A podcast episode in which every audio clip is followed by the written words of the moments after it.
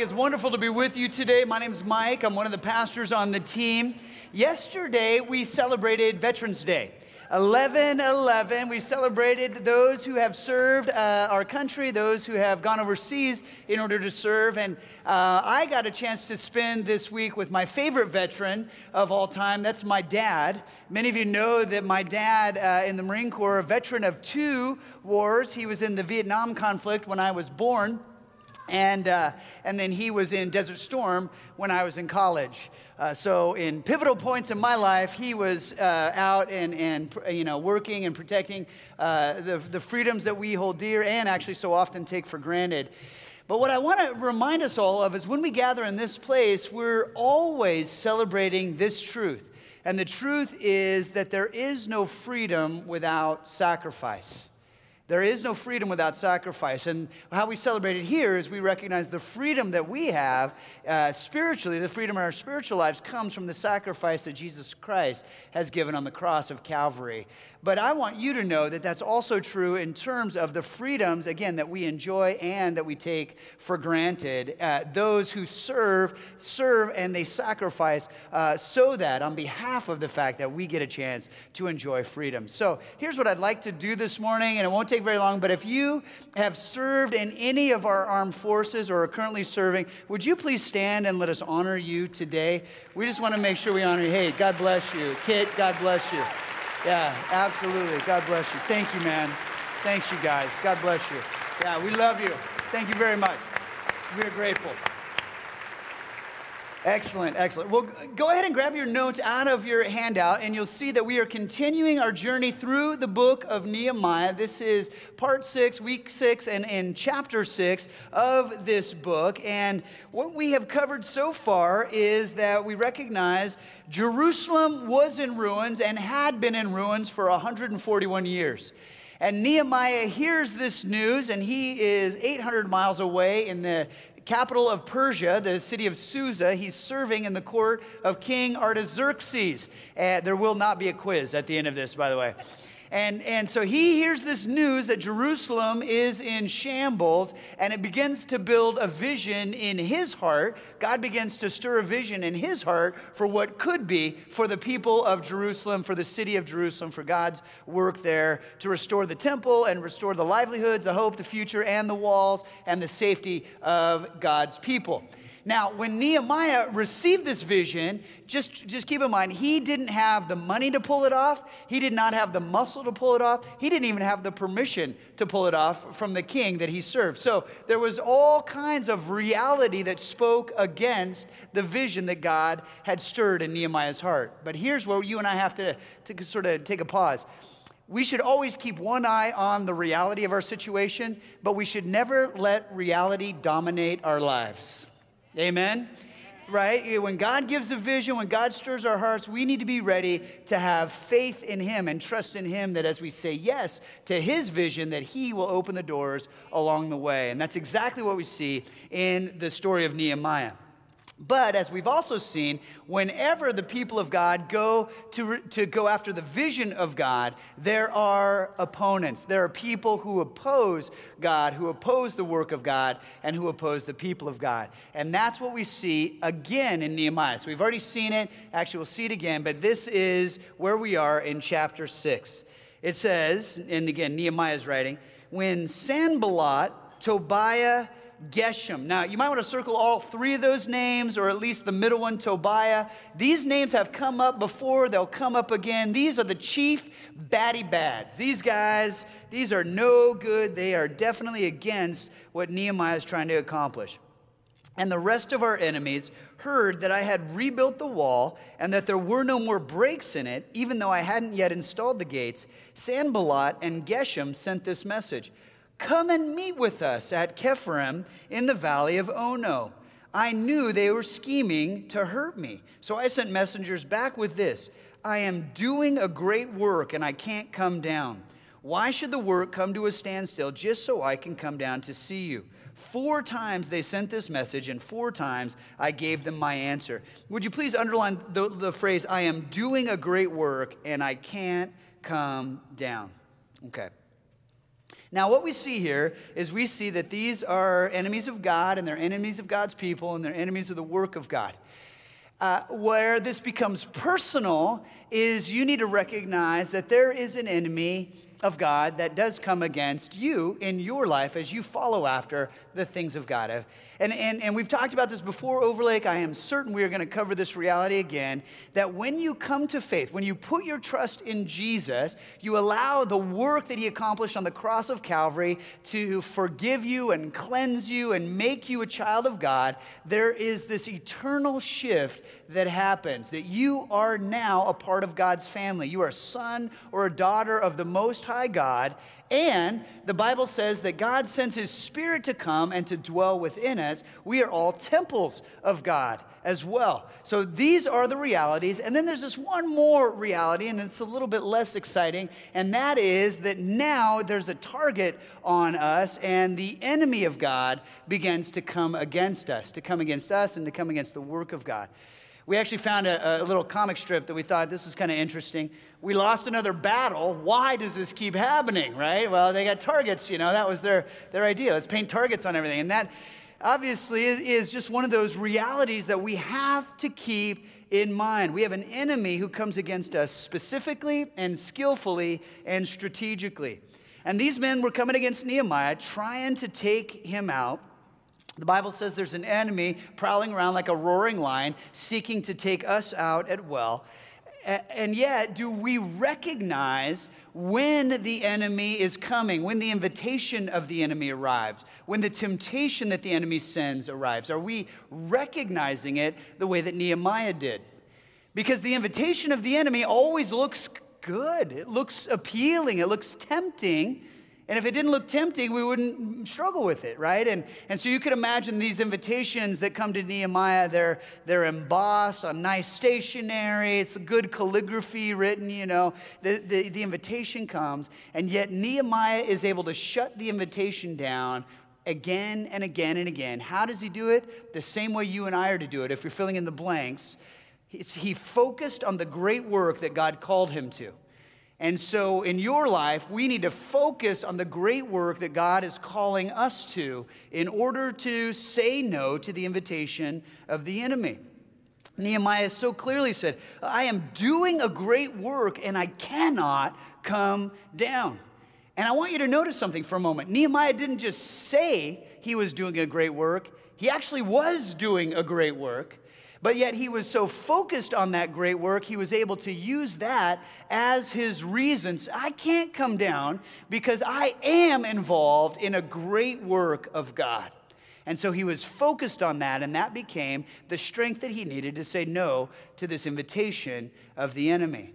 I was talking with my creative team this week, and Pastor Pat let me know that the, the, the, the chief example in his life of focus is his dog, Romeo. I do just want you to know there is a therapy group for those who name their dog Romeo, but uh, that's beside the point. The, the, the, the, he was telling me that Romeo will see a squirrel in a tree or he'll see a duck on the pond, and then Romeo will just lock in and he, you know, his nose pointing, his paw up, like he, you know, his back arched, little hairs on the spine, like just, uh, this is the direction of the enemy, right? And he will be so focused on that query that Pat can't even get him to get unfocused. He, he, you know, he, he can't like tempt him away with a frisbee. He doesn't, you know, if there's a tree, like here, here, have some food. Romeo won't turn. Like he's just locked in on his prey. Even when Pat picks up the dog and begins to carry him away, Romeo's still like, you know, like trying to see his query. Now, here's the deal are, are you as focused on the good work that God is doing in you and through you? Right? Are, are we focused on the stuff that God is up to in our lives, or do we kind of dismiss it? Because Overlake, you are doing a great work. I love the good work that God is doing through us as a church family. Back in 2009, God, I had this really interesting experience with God. We were right on the, the front end of launching into a campaign season called OCC 2012. And we were trying to pray over and seek God for what is it that He wanted us to go after in terms of individual missions over the course of the next several years. And one of the visions that God gave me was a vision of a thousand kids without homes, unwanted on the streets being in homes, cared for, adopted, you know, loved and nurtured in homes that were not only graceful and loving, but also centered on Jesus. And it was just a beautiful vision. I mean, I was so emotionally wrapped up in that moment. And, and it began the, the trajectory of what we've gone after since then. And many of you know this. We've worked so hard on the prevention side of, of things with the, with the poorest of the poor in these areas of, of Africa, Kitale, where we've done uh, clean water projects, we've done agricultural training and equipping, and all that was for prevention to keep you know, kids that are, that are right on the edge, you know, of poverty, that, that they would be able to stay in their homes and in schools and have a future there. And then um, we started a thing here, the Children's Law Center, and Andrew, our, the, the guy who heads that up, our chief attorney, he's been able to complete 317 adoptions over the last several years. Yeah, it's amazing. So you got the prevention and you got the adoptions that are happening, that number just keeps ticking up and ticking up, and it's just so wonderful to see. And then now with the Kitale project that we're putting our hand to, we know that we're going to get there. And the reason why I have such confidence in the fact that we're going to get there is because in a neighboring city where our partners have already been at work, they have been able to place 1,800 children from the streets into loving, caring homes. So we know that we can get there with this Kitale project. And it's just one of those amazing realities. I, I can't believe the opportunity we have to make this happen. And I want you to know, because some of you, you know, you hear that and you're like, oh, that's, that's nice. This is a church that does good things. But I also, I want you to know that these good things are right at the heart of what God says is important. These things are really near and dear to God's heart, all the way through Scripture. In fact, I want to read you a passage from Ezekiel chapter 16. And this is God speaking to his prophet Ezekiel, uh, through his prophet Ezekiel, rather. He says, On the day you were born, no one cared about you. Your umbilical cord was not cut. You were never washed, rubbed with salt, and wrapped in cloth. No one had the slightest interest in you. No one pitied you or cared for you. On the day you were born, you were unwanted, dumped in a field, and left to die. But I came by and I saw you there, helplessly kicking about in your own blood. As you lay there, I said, Live. And I helped you thrive like a plant in the field. Over, like, this is the good work that the Kitale Project accomplishes for those who have been unwanted, for those who have been neglected, those who have been marginalized, those without voice or hope or future. We're helping them get into homes, being cared for and loved. And, it, and it's just a beautiful thing that we get to be a part of this. And again, for those of you who are part of Overlake, you've been a part of Overlake for a while, you know that this is by no means the only thing that we are going after. I, I just saw a Facebook post from one of our pastors, Lynn, and, and she's coming back from Lebanon. She posted this week Look what God is doing Great response to the Kitale Project initiative. Teams currently in Middle East caring for refugees, working in Thailand, combating sex trafficking, and serving in Southern Europe as workers in the Muslim world are trained and equipped. So proud of you, Overlake. Yeah, absolutely. I'm so proud of you as well. I love our church. And by now, so many of you, I, am guessing that virtually every one of you has heard that we've been talking about the Kitale Project over the course of this series. And if you haven't, maybe you've seen the, the exhibit on the way in, in the hallway. Maybe you're a family, hundreds of you have taken the, the magnets off of that exhibit because they have names of the kids on the street. So maybe you and your family have been praying over one of the names, you've been having those kind of conversations. But here's the deal I want to make sure that we do uh, our due diligence to over communicate how exciting this project is. So please go ahead and watch this video.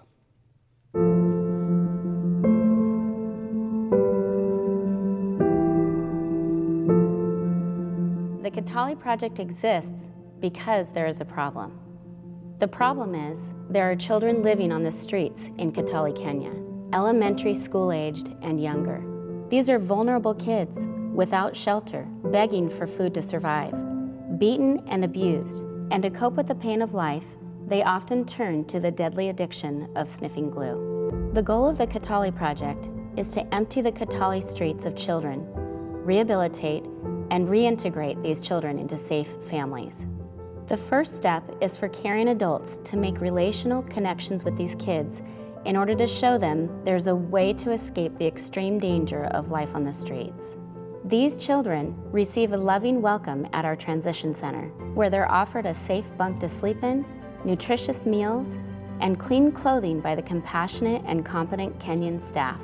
Right away, the rehabilitation process begins. These traumatized children enter into a rehabilitation process to address the spiritual, physical, and emotional anguish they've experienced, both prior to and during their time on the streets. This usually takes 30 to 90 days. From the moment a child arrives at the transition center, the work of reintegrating them into a safe and loving family begins.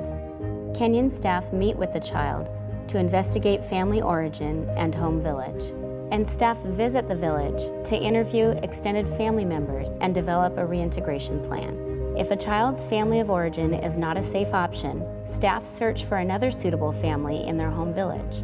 Once the child is living back in a safe home environment, regular follow up visits to the household continue through age 18.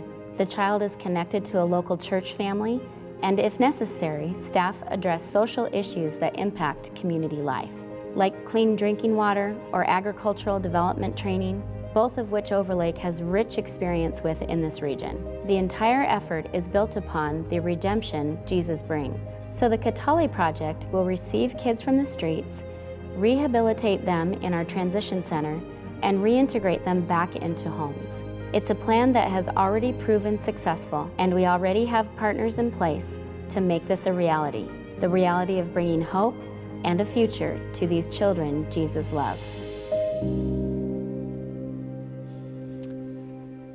You guys, I am so excited about this. I really am. Yeah, absolutely.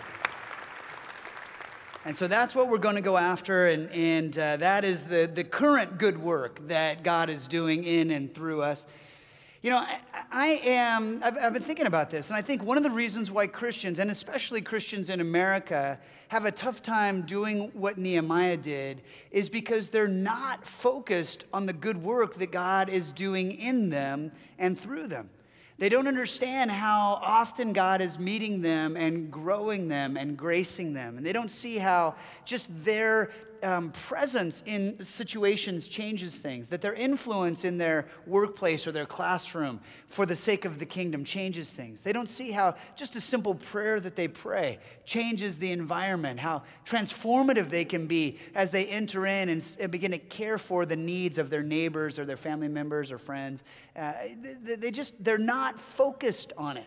And because we're not focused on the good work that God is doing, because we're, we're not sure that we're involved in something that is of ultimate significance, something that is foundationally beautiful, um, then it gets really easy for us to just substitute that with stuff that's less important. And that's why so many people get so excited about when the next Star Wars movie is coming out, or when the next season of Stranger Things is coming out, or how, how you know, the, the latest football scores, or whatever. Like, again, those things aren't bad things, but they, they're certainly not ultimately important things.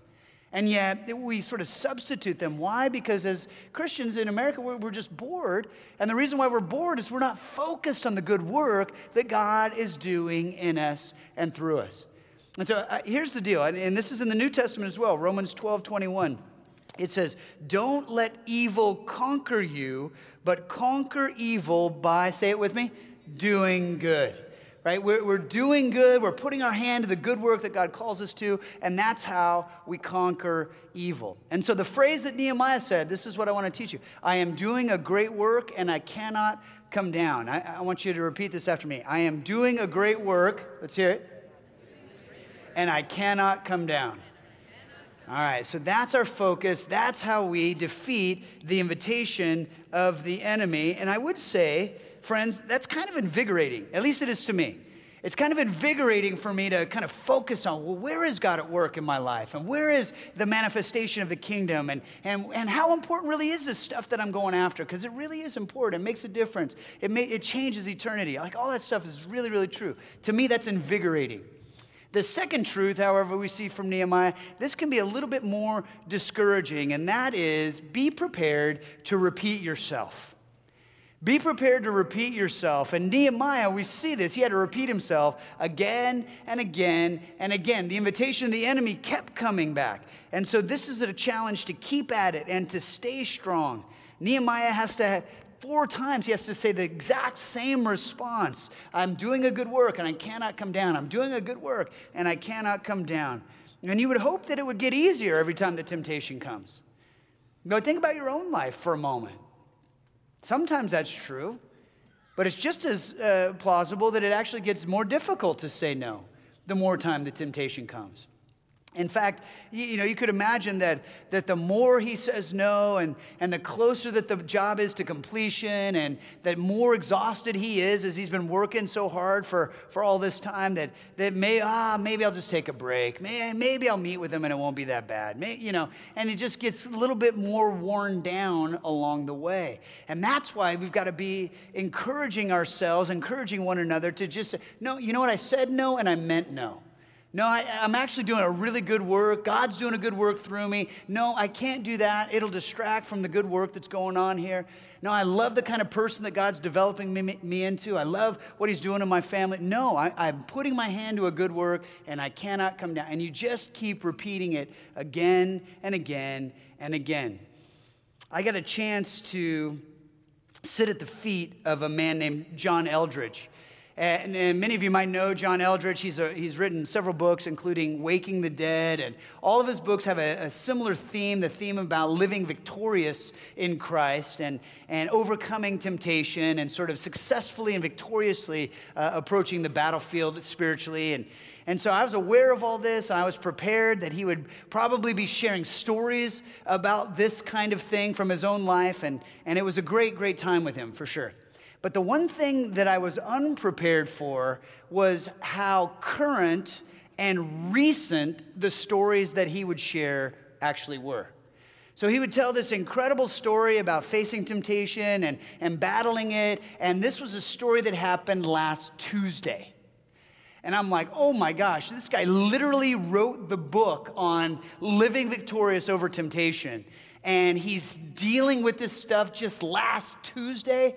And I was like, oh my, that is so encouraging, right? Like, oh, I'm normal, you know? And oh, okay, I get it that, that this is what the battle looks like, and this is what the spiritual journey looks like. And so we have to be prepared and encouraged to repeat ourselves again and again and again. And I do want to just spend a moment talking to the person here who's so discouraged that that one temptation just keeps plaguing you that that one area just keeps uh, that struggle that you face it you know the enemy just keeps hammering in your life and and you think there's something wrong with you. You think oh I, I should definitely be more mature. I should definitely be beyond this by now kind of a thing. And, and here's what i want to tell you. I want to tell you that the only thing that temptation says about you is that you are important to the kingdom of god and god is doing great work through you and that's why the enemy keeps coming after you. That's the only thing it says. This does not say that there's something wrong or that you're immature. No, it says that God thinks you're awesome. And God's doing great stuff through you, and the enemy wants to shut it down. Okay? Bless you, my friend. Good to see you, Joseph. All right. Anyone else? No? Okay, all right. Let's keep going. We'll go verse 5 in chapter 6. It says, Then the fifth time. So here's another time that these guys are going to send a letter. The fifth time, Sanballat sent his aide to me with the same message, and in his hand was an unsealed letter. In other words, it's open, and everyone's reading it. Uh, unsealed letter in which was written, It is reported among the nations. So everybody's talking about this. It's reported among the nations. Oh, and Geshem says it's true. Well, if Geshem says it's true, you know, it must be true here. Um, that you and the Jews are plotting to revolt, and therefore you are building the wall. Moreover, according to these reports, you are about to become their king and have even appointed prophets to make this proclamation about you in Jerusalem there is a king in Judah. Now, this report will get back to the king, so come, let us confer together. Nehemiah says, I sent him this reply Nothing like what you were saying is happening. You were just making it up out of your head. They were all trying to frighten us, thinking their hands will get too weak for the work and it will not be completed. But I prayed, Now strengthen my hands. Another translation actually says that last phrase I continued the work with even greater determination. Friends, that's what grit is that stubborn spiritual determination not to give in, but to press on. And that's what Nehemiah had, and that's what we need to have as well. And so here's the third truth we need to strengthen our hands and stand firm. Strengthen your hands and stand firm. What's interesting to me is the enemy has switched to outright lies. Instead of temptation here, it's now intimidation. And so you have to think, well, what is the goal of the enemy in my life? What's the goal of the enemy of God in your life? And it's, it's to take out the people of God and to stop the work of God. It, it, it's really clear, it's always been the same. And, and one of the chief ways that the enemy works through is lies. He, he's the father of lies. So he's going to work through lies, and that's what we see here. The lie that comes against Nehemiah is you're working without the permission of the king in order to defy the king because you want to establish yourself as king. And we're going to tell the king all this, so you better come and talk to us. Now, Nehemiah, he knew it was just a lie. It's, it was a lie. They, they were accusing him of treason, but he knew it was a lie because he knew he was working with the permission of the king. The king in Susa, King Artaxerxes, had actually given him men and money and given him blessing and letters of, uh, of recommendation and all this stuff. So Nehemiah knew that he was operating with the permission of the king, but more importantly than that, he knew he was working for the King of Kings. And that's where you and I need to stand. That's how we strengthen our hand is we recognize, no, we're working for the King of Kings. We're working for the one true King, for our Lord. Ephesians 6 10 and 11 and following says, uh, the Apostle Paul writes, a final word be strong in the Lord and in his mighty power. See, the mighty power we have isn't our own, it comes from the Lord. Put on all of God's armor so that you will be able to stand firm against all strategies of the devil. Stand your ground. And if you're looking for a methodology or you want something to work on even this week when it comes to overcoming temptation, I recommend Ephesians chapter 6. As you read through that and you look at all the armor of God that, that the Lord provides for us, and just kind of pray over that and visualize yourself putting on the armor that He provides so that you can strengthen your hand and stand. I wonder if, if you know, have people ever spread lies about you? Have you ever been in that situation where maybe in your workplace or you know you just hear that there are rumors, people just kind of and you're just oh wow, where did where did that come from? There, there's at least one scenario in my I've been in ministry for 26 years. There was at least one time when I'm aware of that that there were there were lies, there you know rumors being spread about me, and it was it, confusing more than anything else. It just confused me. And it was back in 2009. We, again, I, I, mentioned that we were ramping up for this campaign that God was leading us into. And so we started the year with a series called The Year of Living Dangerously. And the whole idea behind this series was that we were taking Overlake to a place and challenging Overlake to be in a place of financial faithfulness. And the idea was that we wanted to be financially faithful and generous to the Lord, starting with the tithe that comes to the Lord and, and, being brought to the Lord in the house of God, but then being ready for anything additionally that God was calling us to go after. And, And this is where my wife and I have been living, and this is where I would just challenge you if you've never settled this issue of being financially faithful, it is so incredibly empowering. It takes away anxiety over finances, it, it, it thwarts materialism. There's an incredible amount of God's peace and, and uh, as He provides for you. So, I mean, there's all of this good stuff. So, so that's definitely where I would encourage you to be. But we taught through that, and then we did this kind of final thing where we did a celebration and a commitment. And all that was through January, mid February. Well, then midwinter break came. And many of you already know this, but my family and I hail from Southern California. That's where our family members still live. Uh, about February, we, we, it, we need a sliver of sunshine. Like it's, it's a, it, it's dire at that point. And so I just kind of scooped my family up at midwinter break, and we went down and we spent 10 days with my folks down in Southern California, and then came back. But, but I just want you to envision this whole thing. So, taught through this series on, on and made this commitment with the church, and then I was MIA for two weeks, and then I come back, and a concerned member of Overlake comes to me and says, Pastor Mike, there are rumors going around that you are unhappy with the commitment that Overlake made financially. And so you were down in California interviewing at other churches. Is that true? Are you leaving us? And I was like, I love you. Why would I leave you? You know, like, and this is so true. And Overlake, I hope you know this, but I, I never even thought I could love a church as much as I love you. I absolutely love you. I love being on this journey with you. I love raising my kids in this place. I, I love the, the way that you love Jesus and how outlandishly loving that we are in terms of our whole community. We're committed to blessing our city. And I, I mean, the, the list could go on and on about how much I love you. And so, absolutely, the answer was no. I, I, was, I was laying in the sunshine, and there is this thing called sun in February. Like, it's, it's a real thing. I, I love Overlake, but if God would choose to pick all of you up and take us all to a white sand beach, I would be happy about that. Like that would be okay, but but I'm not leaving. I'm not interviewing. You know, why would I leave a church I love to go to some place that I don't even know and it could be whack-out, you know, just wall-eyed Christian. I, like that's not what I'm interested in. So no, I, I, like, and that's true today still. So, but here's the thing. I asked him. I said, "Look, do me a favor. You've heard the truth from me.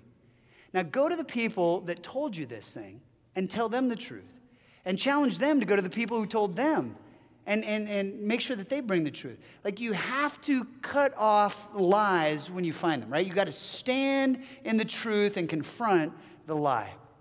You know how this works in our world today. It's amazing how much faster negativity travels. If you have a great experience doing something, you might tell three friends. If you have a horrible experience, you'll tell 3,000 friends.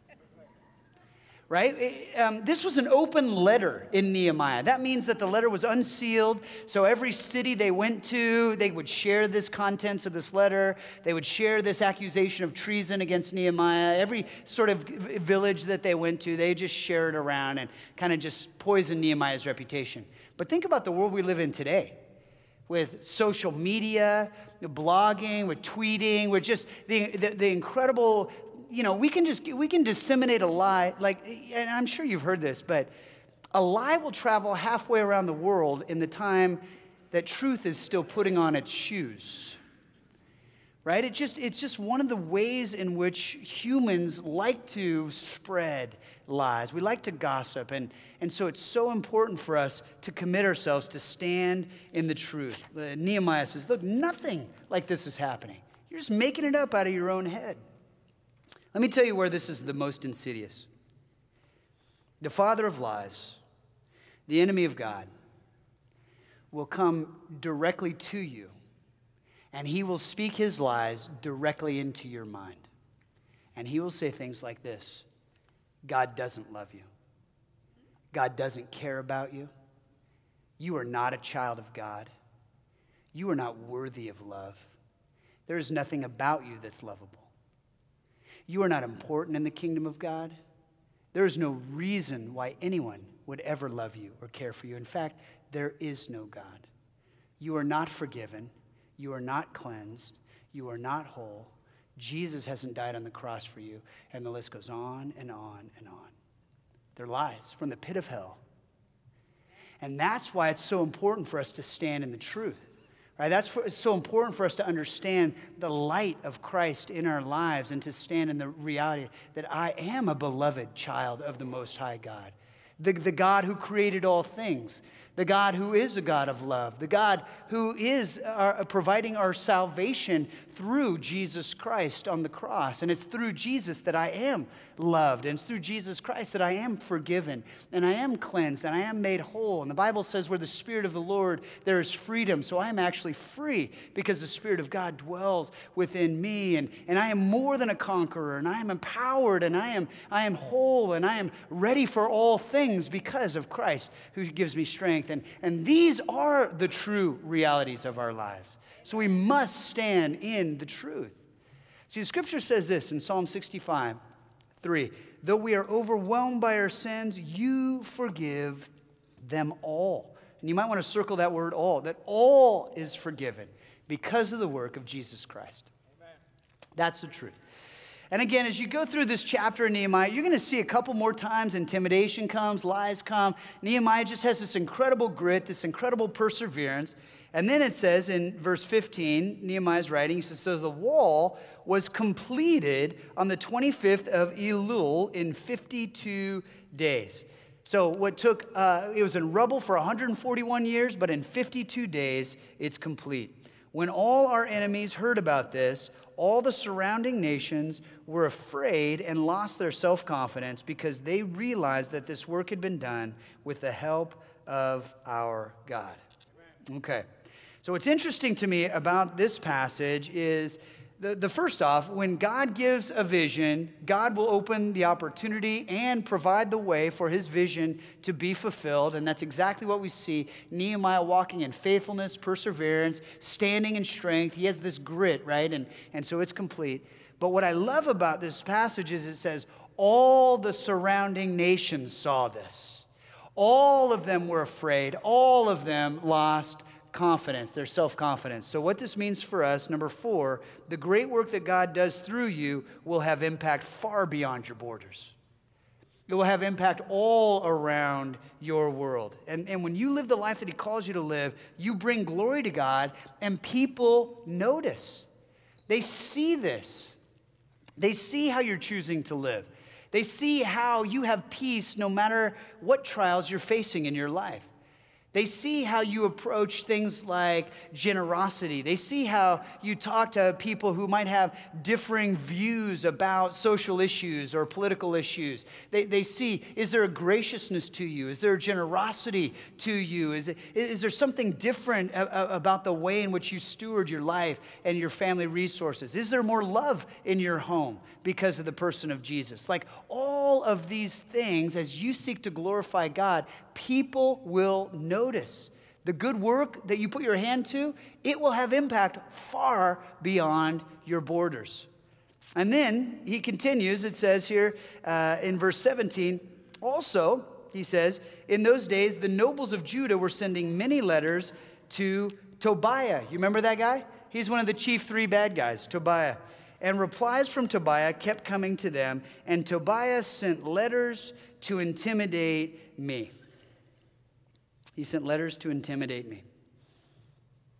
You know, at this point, the wall's done and the gates are in, and like Nehemiah is successful, and the victory's been won, and God's received his glory. And you just feel like, Tobiah, knock it off, dude. You lost, man. I, I feel like this is the end of uh, Ferris Bueller after the credits roll, you know, and he walks out in a bathrobe and says, Look, it's over. The movie's over. Go home, right? And, and here it is, Tobiah. He's still just keeping up. He's still just whatever he can do to create problems for Nehemiah. He's lost. Like he can't win. The, the wall's not going to be undone at this point by his letter writing campaign, but he still wants to be a jerk to Nehemiah. Now, here's the last truth, and I hope it's encouraging, but I highly doubt it. Are you ready? Number five, even after great victory, the attack continues. Even after a great victory, the attack continues. You know we always fall for this one? We always, I do anyway. I always think to myself, oh, you know what, if, if we can just win this victory, then the, the, the attack will discontinue, right? Then, then we'll get to a place where it'll be relatively peaceful on the battlefield. The trials will ease up, the temptations will kind of drift off. Like, like once we reach this, once we accomplish this, once we get this mature, then all this stuff will be easier. It's not going to happen, is it? Now, as long as we live in this fallen world, as long as we serve Jesus and follow Jesus and walk with Jesus in a world that is so broken, where the lies of the enemy have so invaded all kinds of different things in this, in this fallen reality, it's, it's gonna be difficult for us. The attacks are going to continue. That, that this is one of those. So that's why I really do want to encourage you, right? This is, this is where we do need grit. We need perseverance, steadfastness. We need one another in this journey because it's not going to ease up. In fact, I just I want to go back to this thing. In fact, the more powerful you are in God's kingdom, the chances are the enemy wants to come after you even more hard, right? With more of his guns blazing. Why? Because you're important in God's kingdom. And he hates it. You're, you're doing beautiful things for the Lord. You're bringing great glory to God. You're, you're totally helping other people, and, and the enemy of God doesn't want any of that to be a reality. And so the attack will continue. Even after the victory, the attack continues. I want to end our time focusing directly on the person of Jesus himself. Because if you look at Jesus, you see that this is the life that he lived as well. That Jesus, he, he came to this earth, and, and right away, it was hardship. Right away, there was difficulty. Right away, there was, there was poverty that he lived in. There, there was, uh, if you look at Revelation, you see that right away, there, the, you know, the, the enemy was aware of him and was coming against him. Many of you know that his ministry began. It began with this wilderness trek where he spent all this time in the wilderness, and there was temptation after temptation that he had to deal with. You already know that on the night that he was betrayed, he spent time in the garden in anguish.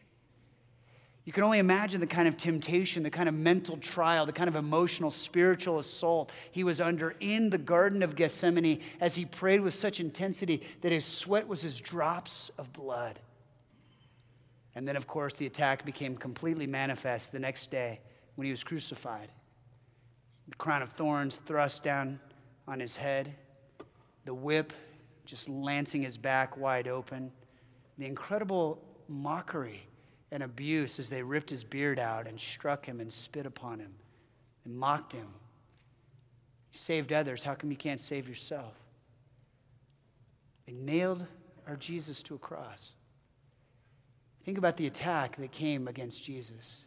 And yet, what did Jesus do? He said, I am putting my hand to a good work, and I cannot come down until it's complete.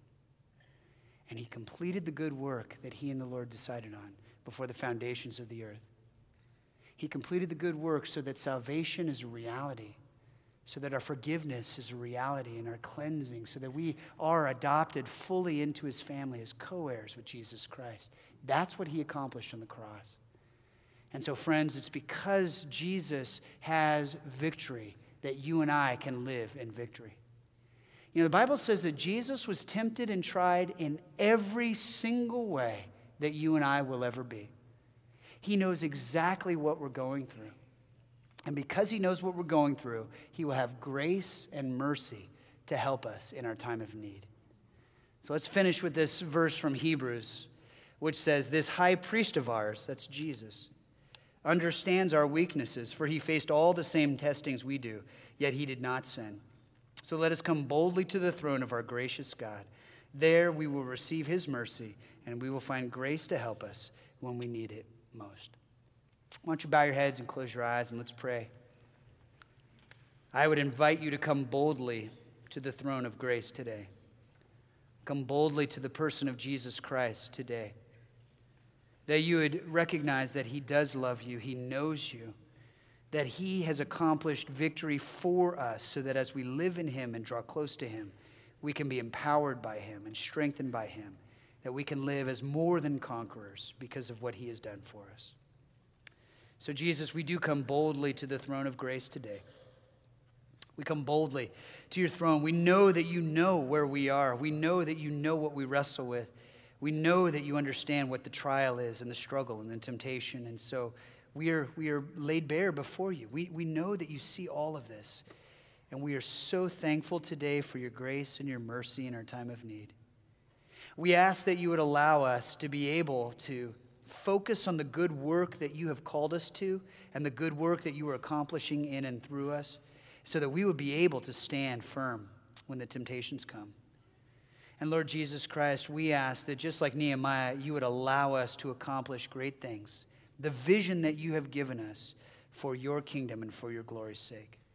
We love you, Lord Jesus, and we pray all of these things in your precious and holy name. Amen.